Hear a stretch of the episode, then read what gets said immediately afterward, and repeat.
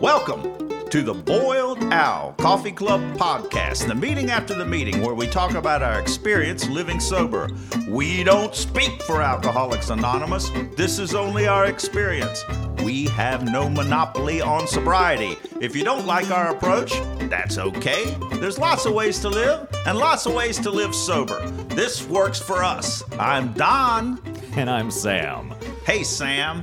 Hey, Don. You know, uh, your eyes got really weird when you did that that opening. It was kind of scary. It's probably all the coffee I'm drinking. you vibrating? Well, you know, I don't think I'm well, Sam. I don't, I don't think I'm completely recovered. I got a coupon for Starbucks last week. I think it was on Thursday, and it was buy one get one free of an espresso drink. So I naturally got two For ven- you. venti. No, I got one for her, a oh, venti oh, la- oh. latte, and one for myself. And she, I brought it back, and she said, "Why'd you get one that's so big?" I was like, well, "Why would I get one that's smaller?" But she had a couple of sips, and she said, "Well, I don't want, I don't want this." So I drank it, and I ended up just like a ball of nervous energy. I was like anxious and snappy. I was barking at her and I was like going, uh, I can't fix dinner right now because I've got to do this other thing. And she was going, calm down, calm down. I'll be able to. It's like, what is going on? What, oh, it's all that coffee that I drank. I drank myself into a state of unreasonableness. That's that's, that's a, a nice thing to do. By the way, that's Death Wish coffee that you're drinking right now. Is it as strong as an espresso? I, I wish I could t- tell you I was telling the truth now, but I'm not. I'm totally lying. It's plain old Maxwell House. Well, I don't know why. Everything that is, I want too much. I don't care what it is, I want too much. Because you're an alcoholic. I think it might have something to do with it. I was doing a job, uh, I'm a, a painter, and I was painting this lady's house, and she had a two year old, and I was painting in the kitchen. And the two year old was going, Mommy, I want a cookie. Mommy, I want a cookie. And the mother said, Okay. She uh, went to the pantry, opened up the door, and she looked back at her little, little girl and said, How many do you want? Mommy, I want too much. I, going, like this girl. Oh yeah, let's save her a seat. Let's cut right to the chase. Yeah, we're gonna see her in about twenty some years. I don't care what it is. Give me too much, and I'll be happy. That's a fantastic. That's wonderful. I love that. I am. I am totally sticking that in my little digital archive. I, I am. I am. I hope I remember to pull that one out when the opportunity presents. That's great. It tells a little story. How much do you want? How many do you want? Too much. I want too much. well, we have a guest. I'm really excited. We have a guest who like really went all out to come be on the show. We have a guest who might be a little a bit obsessive about He's travel. enthusiast. He's He's, an an surely- enthusiast. surely not. Surely not. Introduce yourself. Uh, Buddy C, Cartersville, Georgia, 361 miles Woo! buddy, on a motorcycle. on a motorcycle. Now turn around and go home. It's no big deal. it's better than going to Detroit and back to be on the podcast, which I did. Yes, I've heard you on Recovered Podcast and on what was the share? Share, yes. Well, thank you so much for coming and uh, hanging out for some coffee and some after the meeting meeting. I've enjoyed it, you know, and we've already gone through my story when we were at the lunch, so I'm going to pretend we have not talked. Who That- are you and I- again? yeah, I, I've never seen you in my life. But uh, it's great uh, visiting with you guys. Thanks for the invite. Thanks, Absolutely. yeah, thanks for being here. So, buddy, well, when did you get sober? Uh, my sobriety date is November 10th of 2008, but I was in and out of the program. I got sober in AA, mm-hmm. still attend AA. Six years prior, I was in and out. Mm-hmm. So it, it took six years for me to finally let go. And the last time that you came in, what was going on with you emotionally? Was it easy to ex- to give up the last time and say this is it, or was it a Well, real? s- was I never painful? left that whole time. I, I would go out and drink for a week and come back, and I kept coming to meetings drunk. I even think I even chaired once, tipsy as you call it. Yeah, tipsy. But uh, uh, I had someone one time I showed up. I I would show up at meetings. Well, for me, I knew the answer was in AA. So whether I was drinking or not, I knew that's where the answer was. So I kept coming back. Me getting it had no bearing on whether it worked or not. I knew that's where the answer was. You could just sense it by looking at others. I saw the hope. Yeah. And I saw that it worked for other people. And I was a lot smarter than the ones that I saw getting it. So I knew. Right, you know. So I'm, I'm that kind of person, you know. I was a suc successful businessman. I had, I mean, things worked for me. So this was going to work for me. If I could figure out how to get God to help me do this. and figuring out God. How can I how can I manipulate God into taking care of this for Well, me? you know, I had a real need. This was killing me. Um, I'd been sick. Now, I I didn't drink. Uh, well, I'd been looking for a spiritual solution for a long time. I probably all my life, I had a, a real experience with God when I was 13, 14 years old. I got involved in church during my high school years, so I didn't drink a lot through high school. Never drank. Actually did not start drinking alcoholically until my late 20s. So a little different, you know, a little difference in story. Uh, I started having pressure from uh, work and realized that I was not going to go to hell if I drank. so I started drinking some. Okay. Oh, an element of not drinking was religious. Yes, Yeah. yes, it was. Uh, I was scared. That's how they kept us in line as teenagers. You Yeah. Know? So, uh, uh, but but I was seeking a spiritual solution from early teens for my life. So when when I needed help with alcohol, Well, that should have been. That would sound like it would make it easy. It does sound like come it. into AA and give and surrender to a higher power. It does, but my whole idea of what surrender was and what it took was different from what it really what what really needed to happen. Um, I had always approached a need in life with that I do all I can, I do my best, and God will do the rest. Right? Uh, I do what I can do and ask God to help me with the part that I can't do. I mean, it sounds reasonable. You know, I, I have an obligation and a responsibility. I can't just sit around and expect God to do it for me. I do everything I can. He gave me natural abilities, so I do everything I can do, and then God will help me with the part that I cannot do. That's reasonable. Sounds Sounds very reasonable. plausible. Okay. But when uh, I had a business fail, and alcohol really saved my life in the late 90s because I think I would have killed myself if I would not have had alcohol to, to depend on for relief because Alcohol works. It I mean, it worked. worked oh for yeah, me me yeah, too. it, yeah so until it quit. I mean, it, it saved my life as well. I mean, my I would not have survived my twenties if alcohol hadn't worked. Yeah. And, and so then, you know, what what is it the Japanese say? Uh, you have a drink, the drink has a drink, then the drink has you. Yeah. Right? Yep. So, so I, um, uh, so I, s- I started having problems with. Move this just a second. Okay. There we go. Okay. So I started having problems with um, uh, with the amount of alcohol I was drinking and drinking every day, starting in the mornings. You know the whole deal, and I couldn't control my drinking. It it had me. And I was like, oh no, I don't know what to do. And I went to the doctor, and uh, I was a landlord, and I, I carried a pistol all the time because I was either collecting rent or fixing to collect rent. So uh, I'm a landlord. I haven't thought about carrying a pistol. you I'm may not not, be qualified to carry a pistol. Yeah, I don't think I am. I'm not a landlord, and I carry a pistol.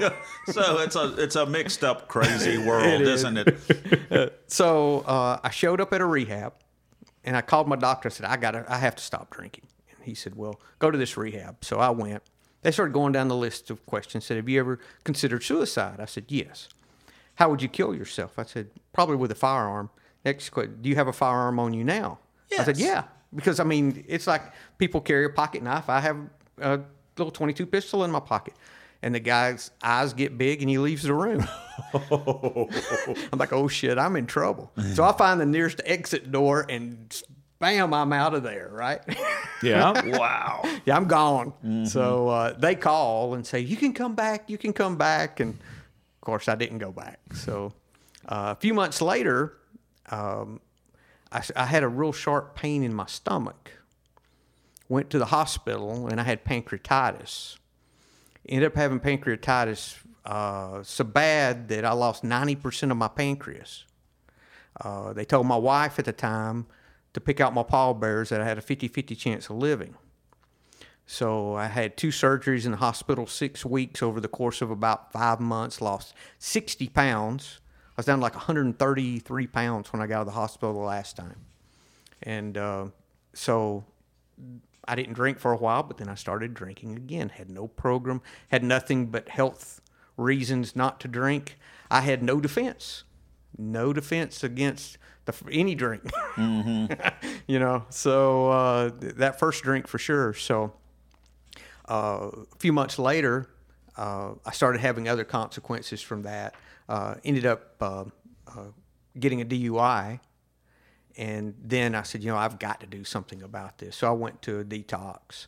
And then after the detox, I started going to AA. Oh, well, actually, I first started going to a psychologist meeting in a, uh, one night a week uh, that A had office space. psychologist meeting. Yeah, the, he he talked to different. He had like a, he was He a had a counselor. he had a group, and I was the only alcoholic in the group, and um, so I I you came, wanted to fix what you what was wrong that made you drink uncontrollably.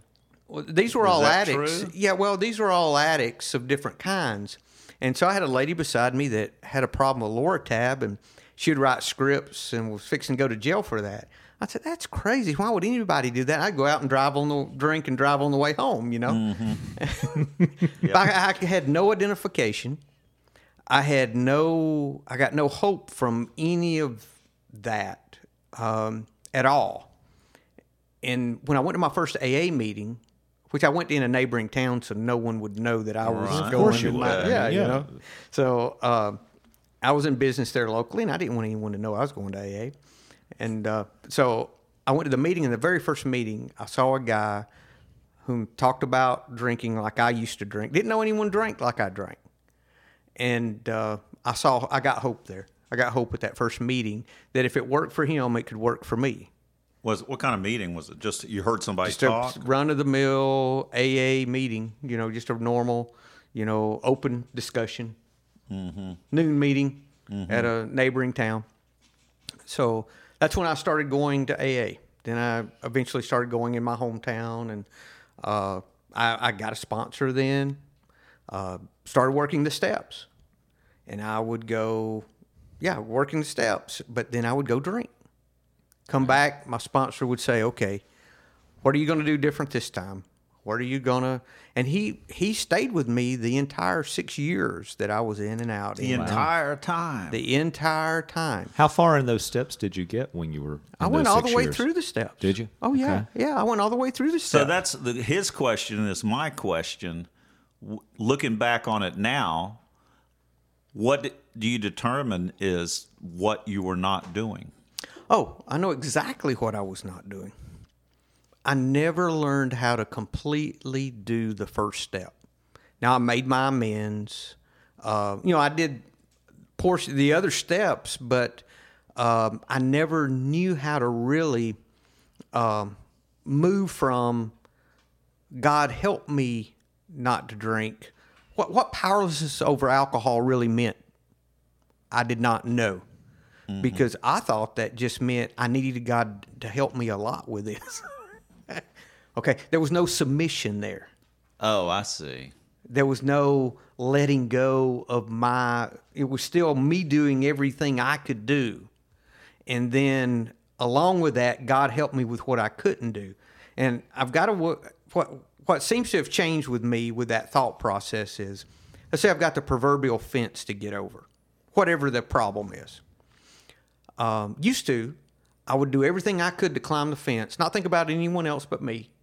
Climb the fence, climb the fence, and that little bit that I couldn't get, God had just pushed me over for that you know amount I couldn't do. Right. All right. That was my thought process with that. Mm-hmm. Now, what I've come to believe, And what I do now is, okay, I need to get over this proverbial fence. I don't try to go over the fence. I don't try to do that myself. What I try, what I do is I look around. I say, okay, who else needs help over this fence? And there'll be someone there that needs help. I go over and help them, and before I know it, I'm over the fence. Did that person help me? Did God sent me over the fence? And when I say God, I mean God very loosely, not you know just a power greater than me. Uh, but I would not. I don't know how it happened, but I would be over the fence. And I think it's the same because I used to pray, God, help me with everything that I needed if I needed help with. I don't pray that at all now. I don't need God's help. I need to be able to get out of the way so God can do it. I have a, a really cool visual with your fence uh, analogy there because it's not necessarily God getting me over the fence now. It may be God getting me around the fence, through the fence, under the fence, maybe God removing the fence. Who knows? It's it's all these things. and it may be, it, and it may be the other person pulling me up and over. It may be it could be anything. yeah. You know, it's the effortless effort that we learn that it's not up to me to get me over the fence. Now I have a part. My part is to submit that. In, in my experience, my part is to submit that and see who else I can help.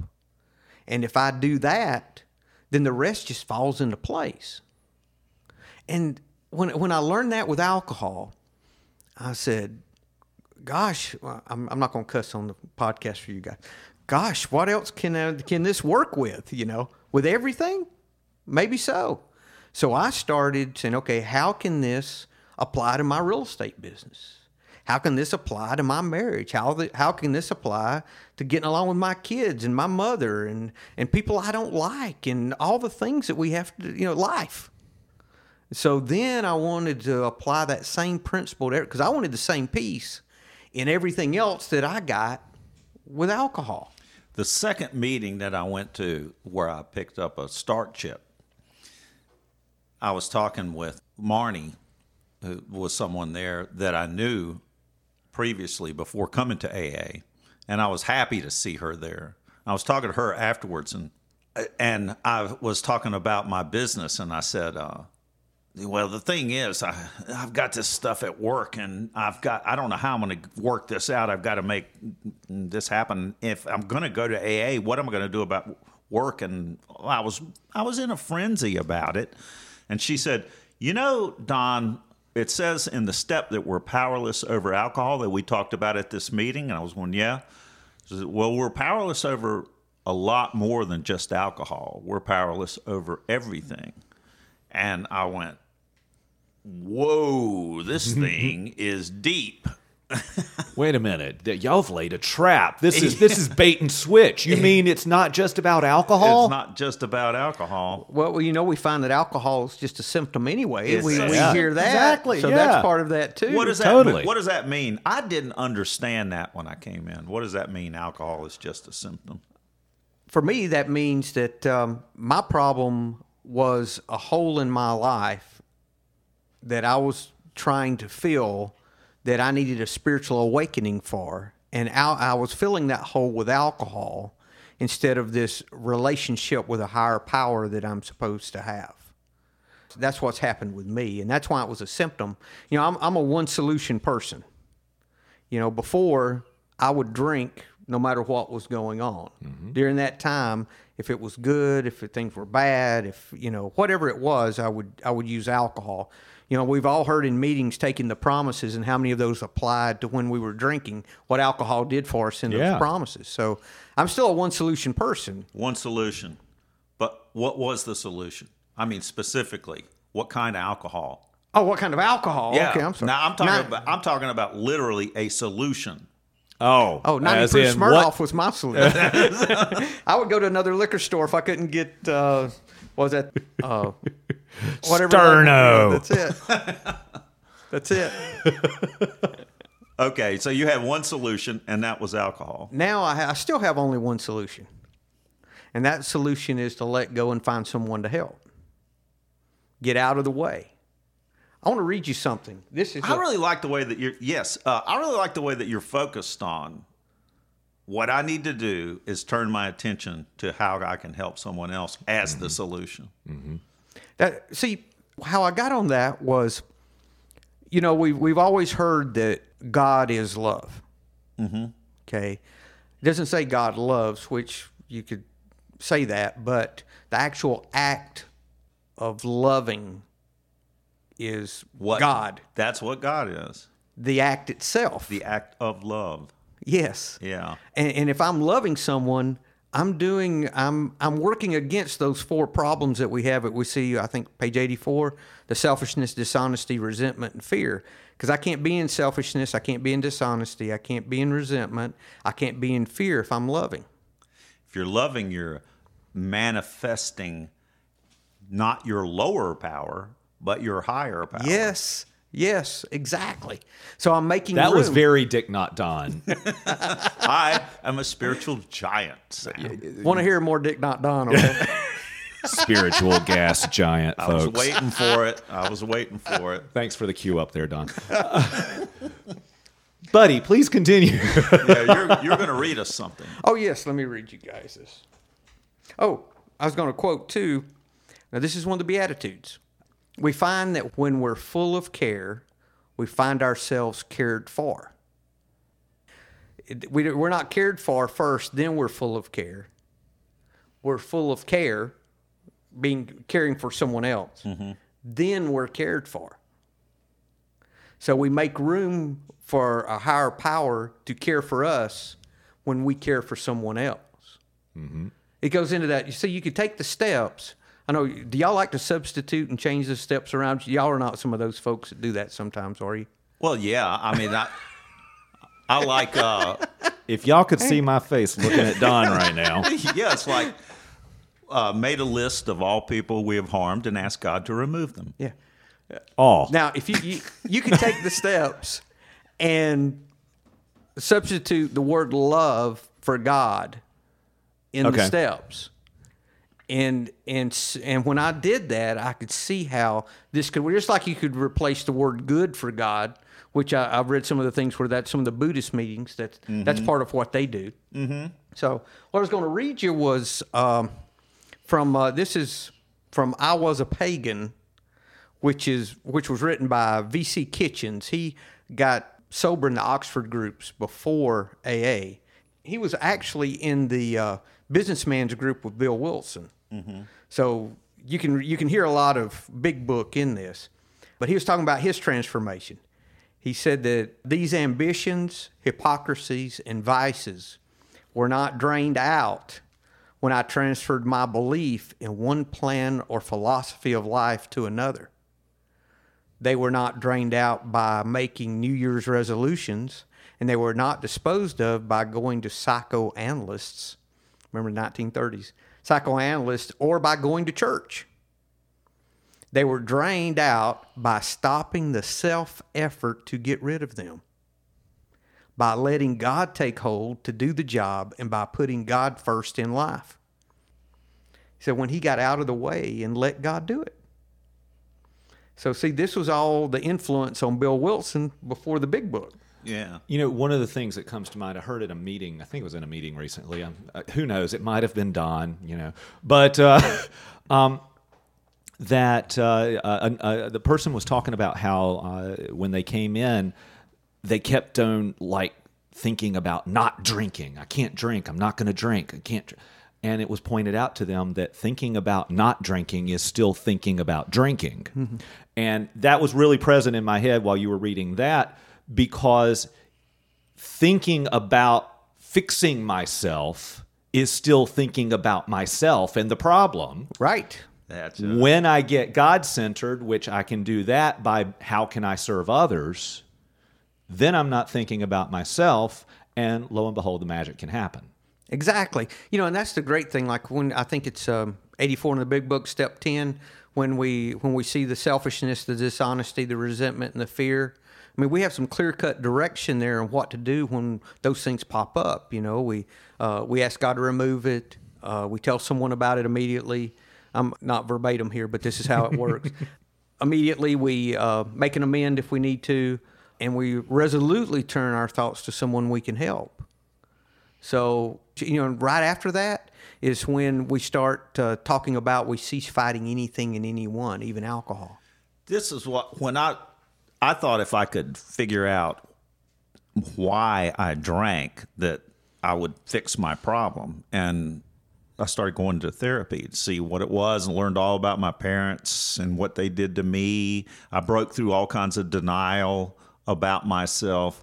I began to understand kind of the way I operated on a subconscious level that was self sabotaging. It did not touch my drinking. The whole time I was thinking, well, this is going to help me so that I don't have to drink to excess every day. And and I got an enormous amount of understanding about the way that I operate psychologically all the same stuff that we had that we learn in the fourth step and the fifth step. But the what I found is the, the problem with therapy by itself for an alcoholic is that's not a solution for what my problem really is, which is not the alcohol. I've got to get clean house and help others. And that's everything that you said right there, buddy. Exactly. It's like, clean exactly. house and help others. Mm-hmm. That's what we have to do. I didn't know how to clean house. I didn't know how to clean house, and I didn't know how to genuinely help others. You know, I didn't. I, I didn't know how to clean house, and I didn't want to at mm-hmm. that point because alcohol was a solution. Mm-hmm. Well, alcohol worked for a good number of years, mm-hmm.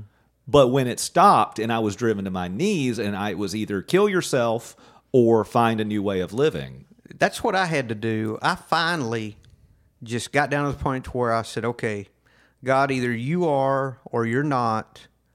My solutions are over. I cannot drink any more.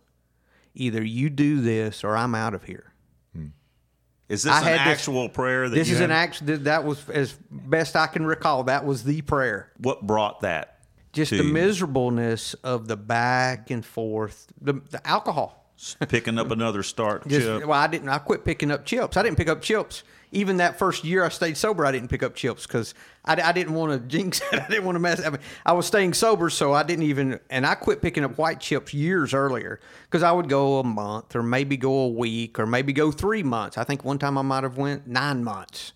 You know, out of the six was years, part of it uh, ego and not wanting to be seen picking up chips? Oh, at that point, yes. Mm-hmm. Oh yeah, yeah. I was just I was tired of.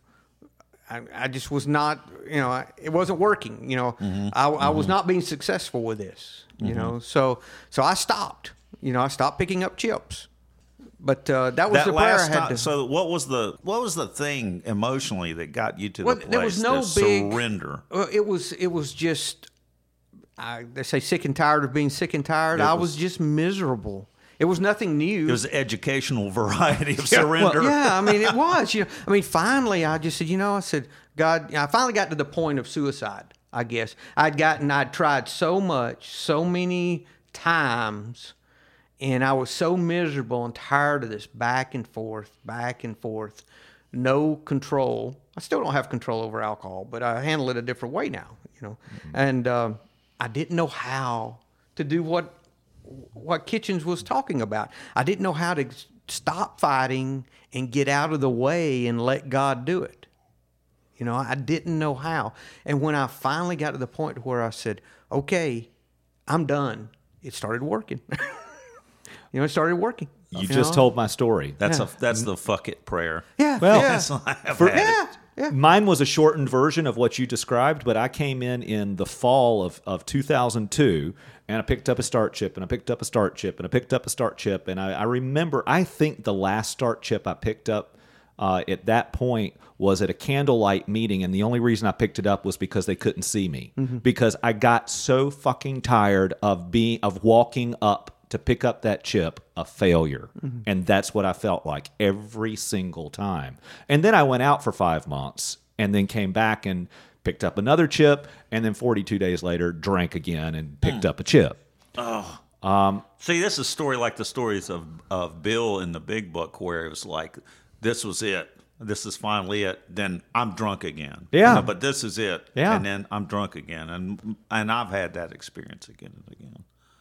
So I, I relate to what you were talking about about you know six years of that. Mine was, you know, six months, but it it was still that thing where it was the same feeling of just being over it, hmm. and I can't do this anymore. You know, my first sponsor, he went through a similar scenario himself.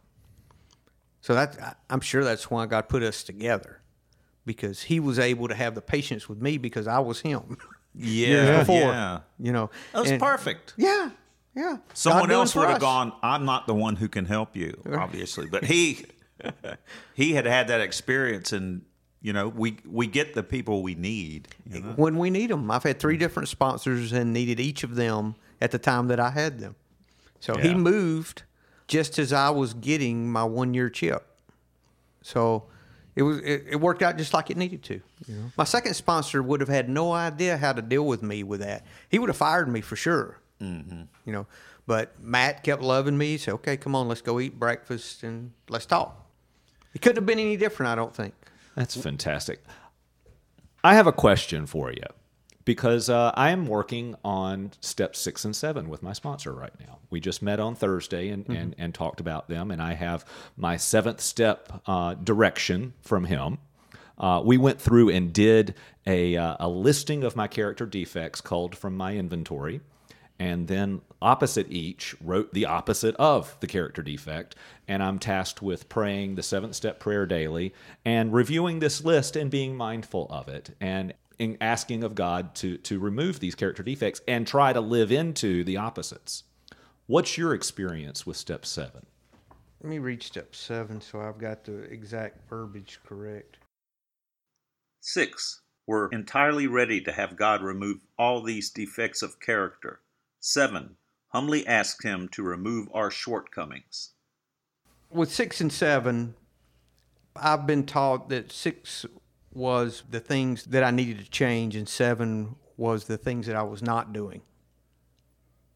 Like seven would be th- those things that I'm supposed to be doing that I'm not. okay i just heard that in a completely different way Yeah, yeah. See, your shortcomings, the ways that you know, the ways we need to improve, where i'm falling short where you're where I- falling short. yeah your shortcomings. Yeah. Which I always equated that to, to Bill just being his flowery language and not Right. wanting to say the same thing twice. Right. Mm-hmm. But my character defects or what I've been doing wrong Mm-hmm. and the shortcut, I mean, the shortcuts, uh, the uh, shortcomings are, are where I've been falling short, what I've not been doing. Right. right. I love that. I Thank you. love that too. Yeah. So that's the opposite of your character defects. Yeah. Yeah. But you know, and in six, you know, it, it just says that we're ready to have God remove all these, not that we ask Him to remove them or that we insist that He do this. Mm-hmm. I'm just ready. I let go. These are my defects. I'm willing. But but I mean that is one of those things of that doesn't mean that they're all going to be removed. It's going to be No. what's standing in the way. And one of the things I found is uh, I ask God to remove my character defects on a daily basis because I'm starting over every day. I have found I can find myself being active in a character defect and not even being aware of it. And that's happened to me. Like, for example, my wife had found us a new house, a beautiful, larger house. It was in our price range. We could afford it. And we moved. And I was acting like a victim the whole time. Duh. Not because I didn't want to move, not because it wasn't the right thing to do. It was just to make her dance on eggshells and treat me gingerly because that's the way that my I call it my victimhood. I, it's selfishness. Mm-hmm. Ah, I lost my point. Well, I'm just totally. I just want to point this out. What I'm totally hearing is that it gives you a license to manipulate, so you can feel special. that's that's the way I use it. Right. And yes, and I would do that, and I was doing that with the move, and I was taking a shower, and I said, "Oh, I got to do my prayer," and I asked God to remove my character defects, and I ran down my list, which I've got six things, and one of them is victimhood. And when I said victimhood, it was like, uh, uh oh. Last two weeks, I have been totally playing the victim and making her dance around. And I need to tell her I appreciate everything that she's done. It was complete. I was I had been doing it for two weeks. I had actually been praying the prayer for two weeks, but for some reason that day I saw it and it was removed and I made amends for it and, you know, started participating fully in us moving. You know, you know the problem with praying that kind of prayer hmm. is that for God to remove a character defect, it's going to have to flare up so you can see it. It's the truth. You're, you're setting yourself up. You know, that's It's like the truth. praying for patience and you get a line to stand in. You know, Yes, yes. it's the truth.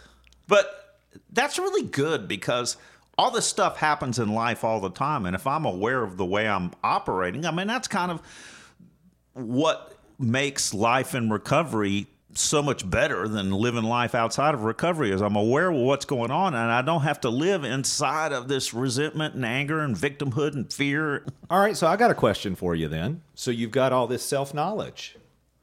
You had self knowledge before, after going through all that therapy and all that. Right. What's the difference? Well, the difference is I'm asking God for help. I'm looking outside of myself. I think I, I think the difference is with therapy, it's really self knowledge, is what it is. That's I- all it is. I agree. And then there is not that other element, and that self surrender.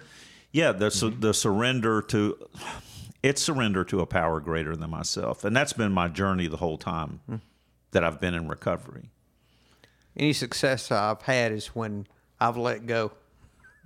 You know, and the, and the thing is, I got to say, this sounds to me when I first came in, this sounds like bull. for sure, because I have a part, you know, and I've got work that I have to do. I mean, if I if I'm depending on a higher power, I'm air quotes. Uh, What are you depending on? Yeah, what, it's this bullshit. What do you What do you mean? Well, you've got to get out and work. You got to do your part. Yeah, but You know? but letting go of that is where the solution is. That, Yes. that has been for me. Yeah, exactly. Me too. To take a hold to something new, you have to let go of what you have. You know, mm-hmm. Yeah. you have to. Mm-hmm. You can- you can't hold on to something new if you're sitting there with a clenched fist. That's right. It is. I'm letting go just as hard, as, I, I can. possibly can. But I really do like pointing out that, you know, before recovery, I did the self knowledge thing too.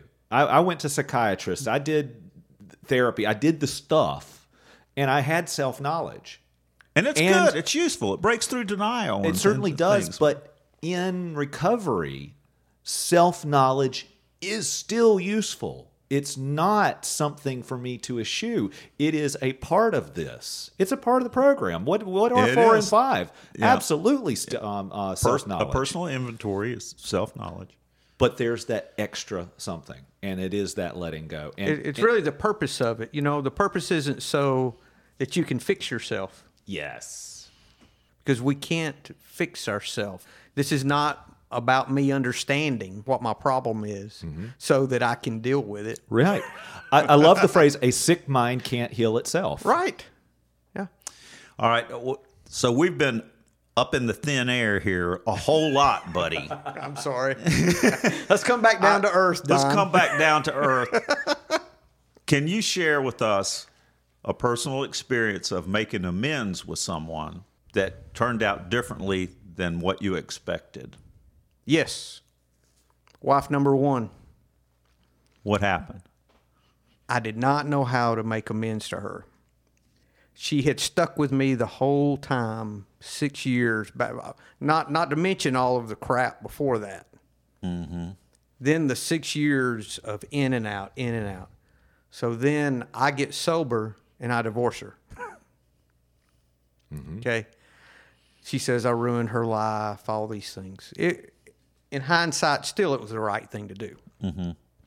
But I and I was talking, and I didn't make an amend to her until three years ago, and I've been sober right at ten. So I was at six to seven years before I made a real amend to her. Mm-hmm. Uh, I mean, a physical sit down, Face-to-face. face to face amend. And I was talking to my sponsor. I "How do I do this? What do I do? Because you know she's going to be I mean, I I mean, there's no way I can make up to her what I've done wrong to her. You know, in my thinking. I can't do that. There's no way. So I don't know how to do this. He said, Well, he said, What do you appreciate in her? I said, Hmm. I said, She was a good mother, and there was other things I could say that I. He says, Well, why don't you give her that? She knows how bad you were. She knows you regret that from your behavior the last few years, how, how your behavior has changed toward her, and it had. He said, You're living that. He says, Just go tell her the good things that you can tell her, that you thank her for the ways that she's been a help to you. Ooh. Where did he get that? Mm. That is beautiful. And so I'd never heard anyone make an amend in that way. You know, That makes total sense. it does. It does. So how else could how what a better way for me to give to her than for me to tell her how I appreciate her. Mm-hmm. So I met her at Starbucks, and somewhere public, so that if there wouldn't be a big scene, no screaming and yelling or any, Right. you know, I had not sit down with her. Gosh, years since we had had a physical face to face conversation. If you don't mind sharing, No, was no. the uh, relationship kind of hostile or No, it was not hostile. Uh, we we still talked some with the kids, but it was mo- we went a couple of years and didn't speak and just texted only, and see. it got a little hostile uh, after the divorce. She was so angry, Mm-hmm. and so eventually things had softened up as far as you know us getting along, but distant. still it was it was very uncomfortable. You know, mm-hmm. it was very uncomfortable. So I sat down and just told her. Uh, I came up with a few ways that things I appreciated. I just sat down and told her, Mm-hmm. and then shut my mouth and didn't ramble.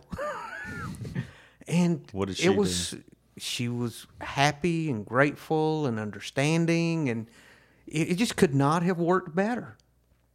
I get I'm teary thinking about it, you know, how great it was, you know, to, to get that relief and, and being able to really more of maybe give her some relief too, you know, that you know, that she blame herself for things and all that. And I was able to, you know, to have a conversation with her and thank her for, for what uh, I appreciated in her.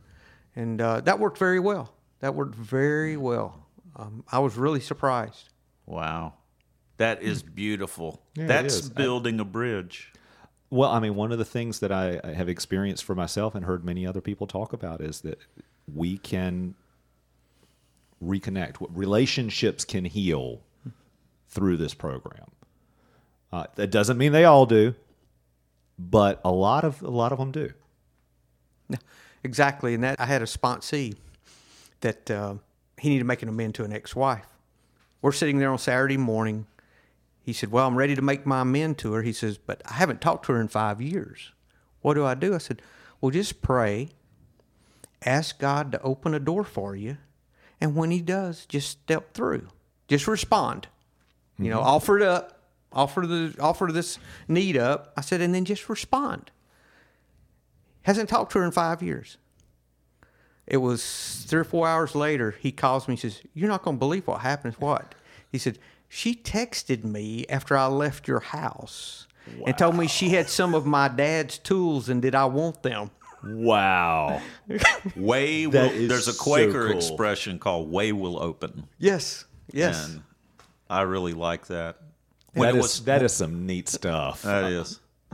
I, I had someone I needed to make amends to. In fact, it was the one person I didn't want to make amends to because it was my worst behavior uh, was against this guy. And I was talking with my sponsor about, it, and we met for lunch frequently. We went to a Mexican restaurant this one day and sat down. My sponsor was sitting across from me in the booth, and this guy walks into the restaurant and sits down, nods at me, sits down at the booth behind my sponsor. And I went, Oh no! Going, you won't believe who just walked in. We have been talking about him, and I hadn't seen him in a long time. We did, our paths didn't cross. What a coincidence! My sponsor said, "Well, I think it's time for you to actually make that amends." So I had to finish writing it out and get down what my part was with my sponsor, and then contact that guy and make amends. But uh, way will open. way will open. And that's that part of uh, became entirely willing to make amends. With my being entirely willing, when way opens, then I do it. Well, who left that window open?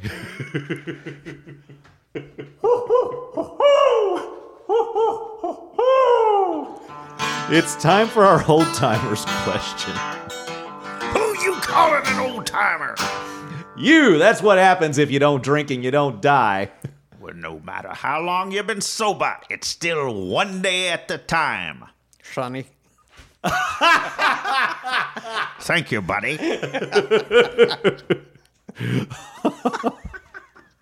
if you want to ask a question, go to boiledowlaa.org. oh, I'm so glad beautiful. we that, that was close to a spit take. Uh, we have a question from Stacy in Washington. Stacy asks, "How long do I have to go to meetings? What's the number of meetings per week or month based on how long you've been sober?" Ooh, math. Yeah, it's math. Well, what the the secret is to cut back on meetings until you drink and then add one. Oh, that's your typical old timer uh, answer. Yeah. oh, another old timer thing that I that I like a lot is go to meetings until you want to, and then of course you'll go because you want to, and then you don't have to you know worry about it. It's a real trick, but the answer's in the meetings. The whole program is in the meetings. My sponsors in the meetings. My sponsees are in the meetings. I have to go to meetings to to stay awake and aware of everything that's going on in my life. How many times have I been to a meeting and realized, "Oh, I haven't been letting go. I've spent the last 7 hours fighting something and I go to a meeting and suddenly it's it's absolutely clear." Or I've been to a meeting last Thursday and realized I need to make amends. Just for, we were talking about immense in the meeting. So, oh, oh, I did do something. I'm still waiting for that. It wasn't you. You know, it's not all about you, Sam. If I'm present, it is. I don't fight going to meetings anymore. I think at the beginning, I went to a meeting every day, sometimes twice a day. Mm-hmm. I did 90 and 90, which is what you hear a whole lot. Mm-hmm. If I were to move, the first thing I would do is 90 and 90 because it would plug me into the, the community of AA. And that's what I need to do when I first got sober. These are the people that are going to save my life. I didn't know what to do. So I need to go to meetings. And now, more years into recovery, it's like, how many meetings do I have to go to? Well, I can tell when I'm starting to be squirrely. And I've figured it out that for me, three or four meetings is the answer. And then I also meet with sponsees. I also have recovery conversations here on the Boiled Owl. So, buddy, this counts as a meeting. I can put a check box. You can put a check box by this. Okay.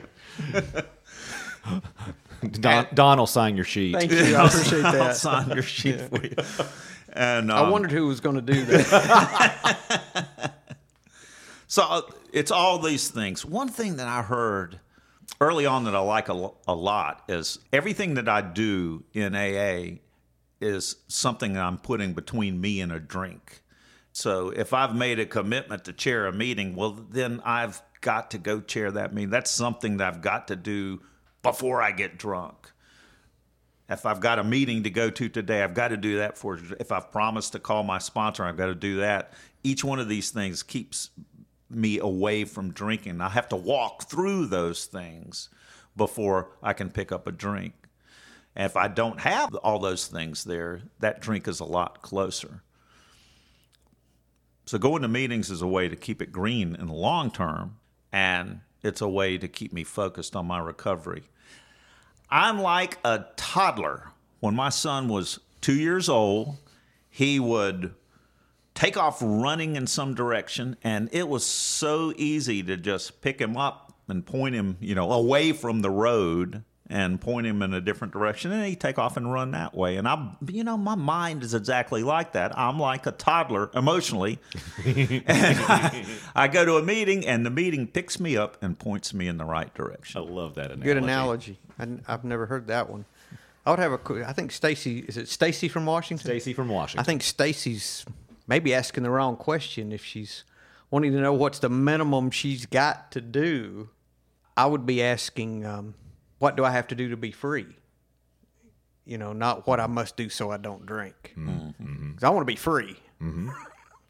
I I mean, if all I'm trying to do is keep from drinking, That's I'm not pretty interested. miserable existence. That's a miserable existence. You know, and I found with uh, uh, with meetings, uh, if there's someone there that our personalities conflict, or you know, the very few people I don't like, but personalities are, di- or uh, political views are, or whatever the case, you know, or the ones that I think don't know anything, you know, the ones that that mumble about something that I really don't think have very good sobriety. Those are the ones I need to listen to the most because they're the ones that I always hear God through, or the ones I don't want to listen to, or the ones I don't like.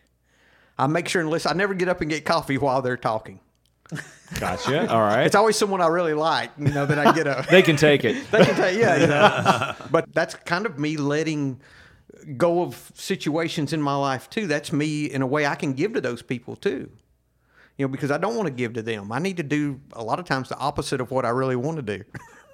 So, so listening to them is giving Listening them is the opposite because they don't. I know ten times more than they know. Right. You know, but it's not about what you know. It's about listening. It's about relationship. Mm-hmm. What about you, Sam? Hmm. You know, and for me, it's waxed and waned over the years. I, there have been times when I've done one meeting a week minimum, and, and times that I've done, well, I mean, when I started, I was doing eight meetings a week minimum. Right now, uh, where I am, so 15 years away from a drink, six years, quote unquote, sober from all stuff, I have two to four meetings a week that I'm going to. I've got my home group on Wednesday nights, young people, the best meeting around. And then I go to the men's meeting on Saturday mornings. Those are the, two that are like my regulars. And then there's a Saturday night meeting uh, as well that I'll go to the the gay meeting. Sometimes I'll go to the uh, the meeting after that, which is also one of my home groups meetings. I don't go to all of my home groups meetings. Um, I go to one of my home groups meetings. That's the one that we also have the business meeting that night of. Occasionally, I'll do a Thursday night meeting. Sometimes I'll go to a Tuesday night meeting. You know, what it boils down to, I think, for me, is being aware of my condition and being willing to go to a meeting when I don't want to go to a meeting because that's probably when I really need one. There was that song I just dropped in to see what condition my condition is in. Uh, so yeah, so I mean, so I, my meetings, I've got my commitment of my home group meeting. I've got the pretty strong commitment of the men's meeting, and then I fill in as needed or wanted because sometimes I just want to go see my friends. That's the truth. You know, you get to a point like there's nowhere else I'd rather be. Mm-hmm. All my friends are there. People are talking about real things. There's not small talk. I, I have the hardest I time with small small, talk. talk. and there's no small talk. This is real Well, life. We we already ha- know what we have in common. We don't have to try to find it through small talk. Right. Buddy, thanks for joining us. I've enjoyed it, guys. Super glad to have you. Quite a you got a drive ahead of you. Oh, it's not that bad. Five and a half hours, maybe. That's all. I think maybe he's a little bit obsessive, Sam. Enthusiast. He's an Of enthusiast. enthusiast. He's an enthusiast.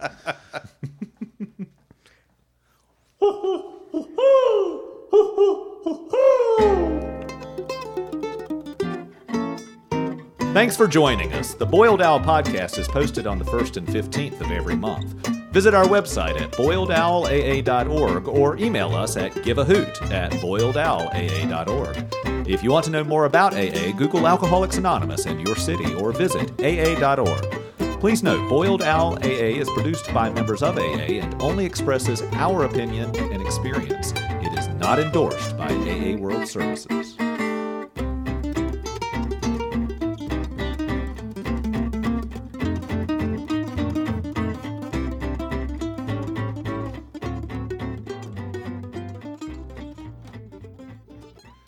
Uh, I don't have a good owl, but I've got a good cow.